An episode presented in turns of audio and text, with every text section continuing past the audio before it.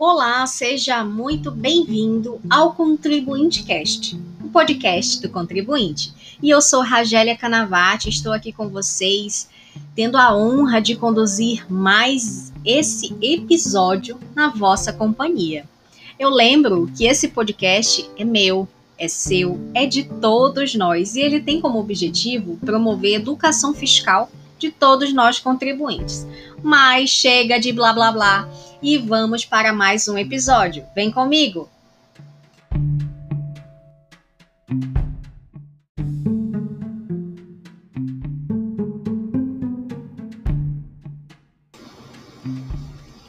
E neste nosso vigésimo segundo episódio, nós vamos abordar o tema Empresa Simples de Crédito. Você já ouviu falar sobre esse tema?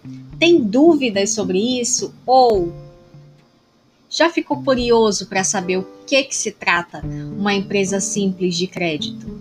Eu já peço a você que permaneça comigo aqui neste episódio. Além de me fazer companhia, vai compreender um pouco mais sobre esse tema tão importante, principalmente para os empreendedores, viu?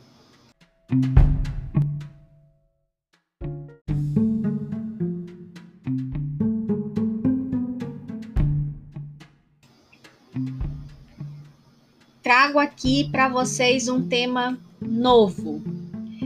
Ele é tão novo que ele foi instituído, essa empresa foi instituída, na verdade, essa lei complementar que introduz a empresa simples de crédito como modelo de empresa privada no ano de dois mil e dezenove. Logo, é uma informação quentinha aqui para vocês. Se você não sabia desse tema, vai passar a saber a partir de agora. Instruída através da Lei Complementar cento e sessenta e sete de dois mil e dezenove, a empresa simples de crédito é um novo modelo de empresa privada e ela é destinada à realização de operações de empréstimo, financiamento e desconto de títulos de crédito exclusivamente com recursos próprios, tendo aí como contrapartida os microempreendedores individuais, as microempresas e as empresas de pequeno porte, tá? E a área da atuação dessa empresa simples de crédito, ela fica no âmbito municipal ou distrital. É isso mesmo que você ouviu. A empresa simples de crédito, ela vai atuar exclusivamente no município da sua sede e em municípios limítrofes, ou seja, aqueles que fazem ali a fronteira geográfica com o município de sua sede. Então, para que ocorra aí a constituição dessa empresa simples de crédito, é necessário que sejam verificadas algumas questões, como, por exemplo, a personalidade jurídica. Na empresa simples de crédito, ela deve adotar a forma de empresa individual de responsabilidade limitada, a chamada EIRELI. Logo, aqui a gente tem a figura daquele empresário individual ou até mesmo da sociedade limitada, que ela é constituída exclusivamente por pessoas naturais. E ela tem como objeto social as atividades das operações de empréstimo, financiamento e desconto de títulos de crédito. Exclusivamente, eu volto aqui a mencionar isso para vocês, com os recursos próprios, ou seja, do capital social da empresa, tendo em contrapartida aí os microempreendedores individuais, as microempresas e as empresas de pequeno porte. E a mesma pessoa natural, existe aqui uma limitação, porque ela não pode participar de mais de uma empresa simples de crédito, ainda que localizada em município distinto ou sobre uma forma de, lim... de filial, por exemplo, tá? Uma outra situação que precisa ser verificada no momento da sua constituição é em relação à classificação nacional da atividade econômica. E aqui eu estou falando, é claro, do C N A E, porque é através dele que vai ser definido o código específico. Então, a gente tem um código específico para a empresa simples de crédito, que é o seis quatro nove nove, dígito nove barra noventa e nove, que ele traz aí a informação de que a atividade econômica que vai ser exercida pela empresa simples de crédito é outras atividades financeiras não especificadas anteriormente. É melhor atender ali as necessidades da empresa simples de crédito neste C N A E. Por quê? Porque a gente ressalta que, por se tratar de uma novidade e por ainda não ter uma determinação expressa pelo correto código de atividade, alguns órgãos de registros eles devem ser consultados por aqueles que já queiram constituir uma empresa simples de crédito. Eu faço aqui uma pequena é, contribuição para vocês e, é claro, para que você entenda que a partir do momento em que você vai constituir uma empresa simples de crédito, você precisa também ter em mente a questão do nome social. E aqui o nome social é corolário a nome empresarial. Então, a gente tem o nome empresarial, ele deve conter a expressão empresa simples de crédito. Não poderá constar dele ou qualquer outro texto de divulgação atividade com a expressão banco, porque isso não pode. Essa é uma expressão identificadora de instituição que é autorizada a funcionar pelo Banco Central. E aqui não é o caso, aqui a gente está diante de uma empresa simples de crédito, tá? Então existe sim a vedação a essa expressão banco. Uma outra situação é em relação ao capital social. O capital social, você precisa ter em mente que deve, a empresa, ela precisa ter um capital inicial. E esse capital inicial da empresa simples de crédito e até mesmo o posterior aumento de capital, ele deve ser realizado de forma integral em moeda corrente. Então, aqui a gente já tem duas situações que você precisa ficar atento na Constituição. Já que nós estamos diante de uma EIRELI, sabe-se que uma EIRELI tem a responsabilidade limitada a cem salários mínimos. E esse valor deve ser integralizado de forma imediata da data da Constituição. Então, aqui você já sabe que não pode ter nenhum capital ficto, até porque é uma empresa simples de crédito que vai oferecer crédito na praça. Agora, o principal de tudo, gente, vamos falar sobre tributação, a tributação que vai incidir sobre essa empresa do simples, essa empresa simples de crédito. Será que por ser Por ter esse nome simples, ela vai ser do Simples Nacional? Gente, calma, muita calma nessa hora. Porque apesar do nome utilizar essa palavra simples, isso não significa que essas empresas simples de crédito, elas poderão optar pelo Simples Nacional. A empresa simples de crédito, ela deverá, isso é uma obrigação, ela vai ter que optar pelo lucro real ou lucro presumido. Nesse caso, ele vai utilizar como base de cálculo a presunção de trinta e oito vírgula quatro por cento sobre a receita. E a gente traz aqui uma vantagem, e é justamente a vantagem na opção do lucro presumido. Por quê? Pelo lucro presumido, a aplicação da alíquota do PIS e COFINS é de três vírgula sessenta e cinco por cento, ao invés de nove vírgula vinte e cinco por cento no lucro real. Então, já fica aí a vantagem e um planejamento estratégico no ato de, da escolha do regime tributário. Agora, claro que eu preciso destacar aqui para vocês que, apesar de não constar disposição expressa na lei, as operações deverão sofrer, sim, a incidência do I O F, pois, é claro, né, vai aplicar a Lei Geral da Incidência sobre o Mútuo entre as Empresas, e aí você vai ter, então, a informação de que a base de cálculo é o valor do principal, ou seja, não se considera os juros contratados, entregue ao mutuário ou colocado à sua disposição. Isso é quando previsto para mais de um pagamento, é, e está relacionada àquele valor principal de cada uma das parcelas. Então, a gente, na prática, vai incidir a alíquota reduzida do I O F de zero vírgula zero zero quarenta e um por cento ao dia e a alíquota adicional de zero vírgula trinta e oito por cento. Isso aqui vai depender do prazo da operação, viu? Agora, uma outra situação também sobre tributação. Não vai haver, gente, a tributação de I S S, uma vez que a receita ela vai ser obtida através de juros e não de serviços. Então, aqui já fica mais, a, mais uma informação a título de planejamento estratégico para a constituição dessa empresa, tá? Uma outra situação que eu destaco aqui para vocês também está relacionado à questão da tributação, é sobre as questões de obrigações tributárias, o cumprimento dessas obrigações.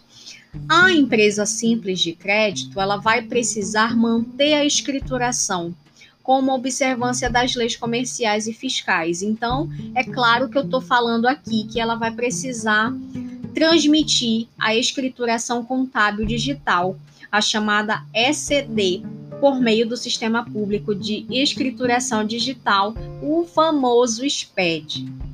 Eu também destaco aqui para vocês que a empresa simples de crédito ela vai estar sujeita à supervisão do C O A F, então não vai precisar do, de ter um capital mínimo ou máximo, mas ela precisa sim que o capital esteja integralizado em moeda corrente e principalmente na conta bancária da empresa, tá?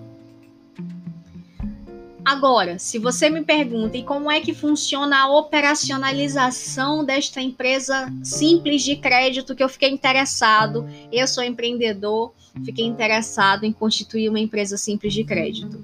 Primeiro passo que eu te falo aqui, né, da operacionalização é a remuneração, né, gente? A remuneração da empresa simples de crédito, ela vai ocorrer somente por meio dos juros remuneratórios. Então, ela vai emprestar dinheiro, mas ela vai se manter sobre os juros que a remuneram, sendo vedada a cobrança de qualquer outro encargo. Por exemplo, tarifa, não pode cobrar tarifa, tá?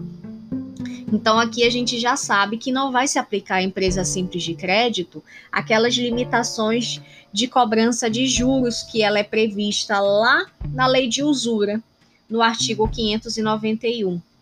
Ou seja, os juros não estão limitados à taxa. Agora, gente, importante que eu destaco aqui para vocês, que como os juros eles não estão limitados à taxa que estiver em vigor para a mora daquele pagamento de impostos devidos à fazenda, é necessário que fique aí o alerta. Por quê? Porque sempre que ocorrer aí é, juros remuneratórios sendo recebidos, esses juros remuneratórios sendo recebidos, eles são sim a forma de remuneração da empresa simples de crédito, tá? Uma outra situação que eu destaco aqui para vocês é quanto à formalização do contrato e a movimentação dos recursos. Por quê? A formalização do contrato ela deve ser realizada por meio do instrumento próprio. Logo, aqui a gente já de cara tem aí a informação que a cópia deve ser entregue à contraparte da operação. Então, toda vez que acontecer aí é, formalizações de contratos, sempre vai ter que ser entregue uma cópia à contraparte que está participando daquela operação. E essa movimentação dos recursos, ela deve ser realizada exclusivamente entre contas bancárias de titularidade tanto da empresa simples de crédito quanto da pessoa jurídica que está fazendo parte dessa operação, mediante as operações de depósitos e saques, ou seja, débito e crédito, tá? Uma situação que eu tenho que destacar aqui para vocês, eu não posso deixar de comentar, é a garantia de operação. Por quê? Porque a empresa simples de crédito, ela pode utilizar o Instituto da Alienação Fiduciária em suas operações de empréstimo, de financiamento e de desconto de títulos de crédito. Agora, importante, Na alienação fiduciária em garantia, ela vai se dar através da transferência do domínio do bem móvel ou imóvel ao credor. E aqui a gente tem a, o denominado fiduciário, que em garantia do pagamento ele permanece como o devedor, com a posse direta do bem. Tá? Uma outra situação que eu preciso destacar aqui para vocês é que a empresa simples de crédito, ela deverá providenciar a anotação em bancos de dados de todas as informações de adimplemento e também o de inadimplemento dos seus clientes. Isso tudo com base na Lei Geral de Proteção de Dados, tá? Por que isso, gente? Porque considera-se um banco de dados o conjunto de dados relativos à pessoa natural ou jurídica, e esses dados eles precisam ficar armazenados somente com a finalidade de subsidiar a concessão de crédito. Então, sempre vai ter aí a questão da Lei Geral de Proteção de Dados, tá? As empresas simples de crédito, elas estão sujeitas ao regime de recuperação judicial e extrajudicial, e até mesmo o regime falimentar, tá? Então, tem essa informação, preciso passar para vocês. Outras informações relacionadas à operacionalização. A gente tem a entidade registradora e o limite e as vedações das operações. Começando pela entidade registradora. É condição de validade das operações, seja ela empréstimo, financiamento, desconto de título de crédito, o registro delas em uma entidade que é registrada e autorizada pelo Banco Central ou pela Comissão de Valores Mobiliários, tá? Agora, vai ser facultado ao Banco Central do Brasil, não constituindo violação ao dever de sigilo, o acesso às informações decorrentes daquele registro de entidade registradora autorizada pelo Banco Central ou pela Comissão de Valores Mobiliários, se esse for para fim estatístico e de controle, tá? De risco do crédito. Então, já fica aqui a dica relacionada à questão da entidade registradora. Quanto ao limite e as vedações das operações, aqui eu preciso destacar para vocês um ponto, que é um ponto crucial, que diz respeito ao valor total das operações de empréstimo, financiamento e até mesmo desconto de título de crédito. Por quê? Porque a empresa simples de crédito, ela não poderá ser superior ao capital realizado. Então, todas essas operações de empréstimo, elas vão precisar realizar É um encontro de contas, porque tudo que ela vai realizar de operação de empréstimo, esse empréstimo não pode ser superior ao capital que ela já integralizou.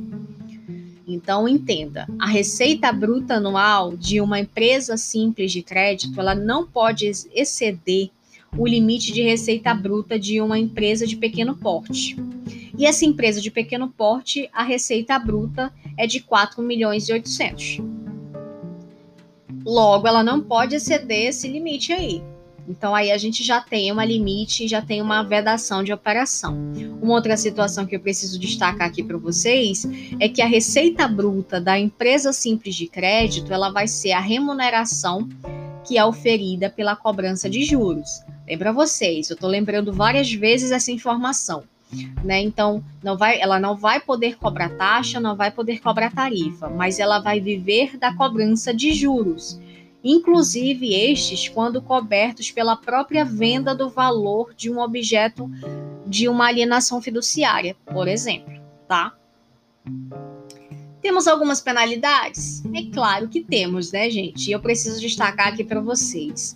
Constitui crime e passível, inclusive, de pena de reclusão de um a quatro anos e multa a adoção das seguintes práticas. Primeiro delas, realizar outras atividades que não sejam exclusivamente aquelas permitidas, ou seja, a realização de operação com empréstimo, de financiamento, de desconto de título de crédito, exclusivamente com recurso próprio recurso próprio, capital social, cem por cento integralizado e na conta corrente da empresa, tá?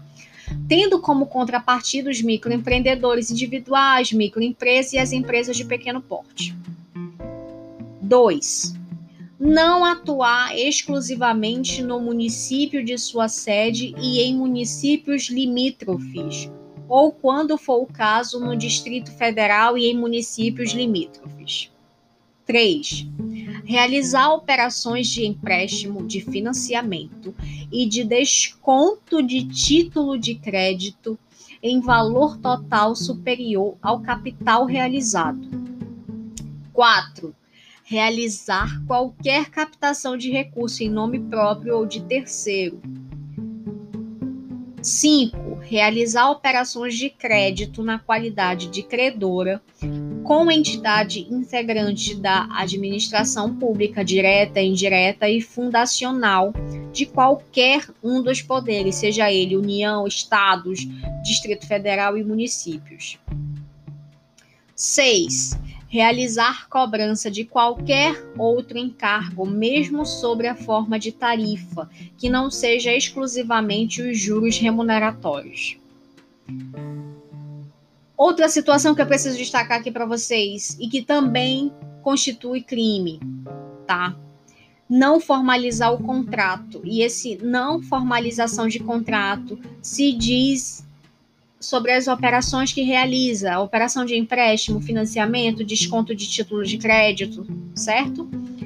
E, por fim, a última situação, não realizar movimentação de recursos exclusivamente através de conta bancária, mediante depósito e saque da titularidade da empresa simples de crédito e da pessoa jurídica contraparte na operação. Então, essas são as penalidades, incidindo cada uma delas ou incidindo apenas uma delas já constitui crime inclusivo, inclusive passível de pena de reclusão de um a quatro anos mais a multa, certo? E é isso.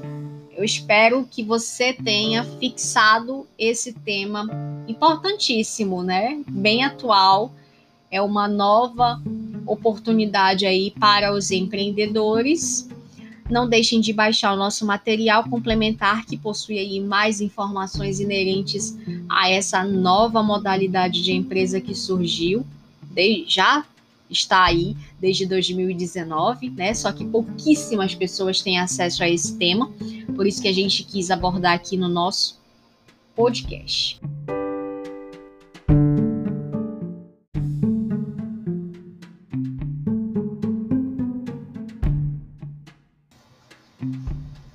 E antes de encerrarmos este episódio de hoje, que dispensa comentários, foi sensacional, né, gente? Eu não posso deixar de mencionar a você que lá no nosso blog R K Edu Fiscal você encontra o material complementar deste episódio.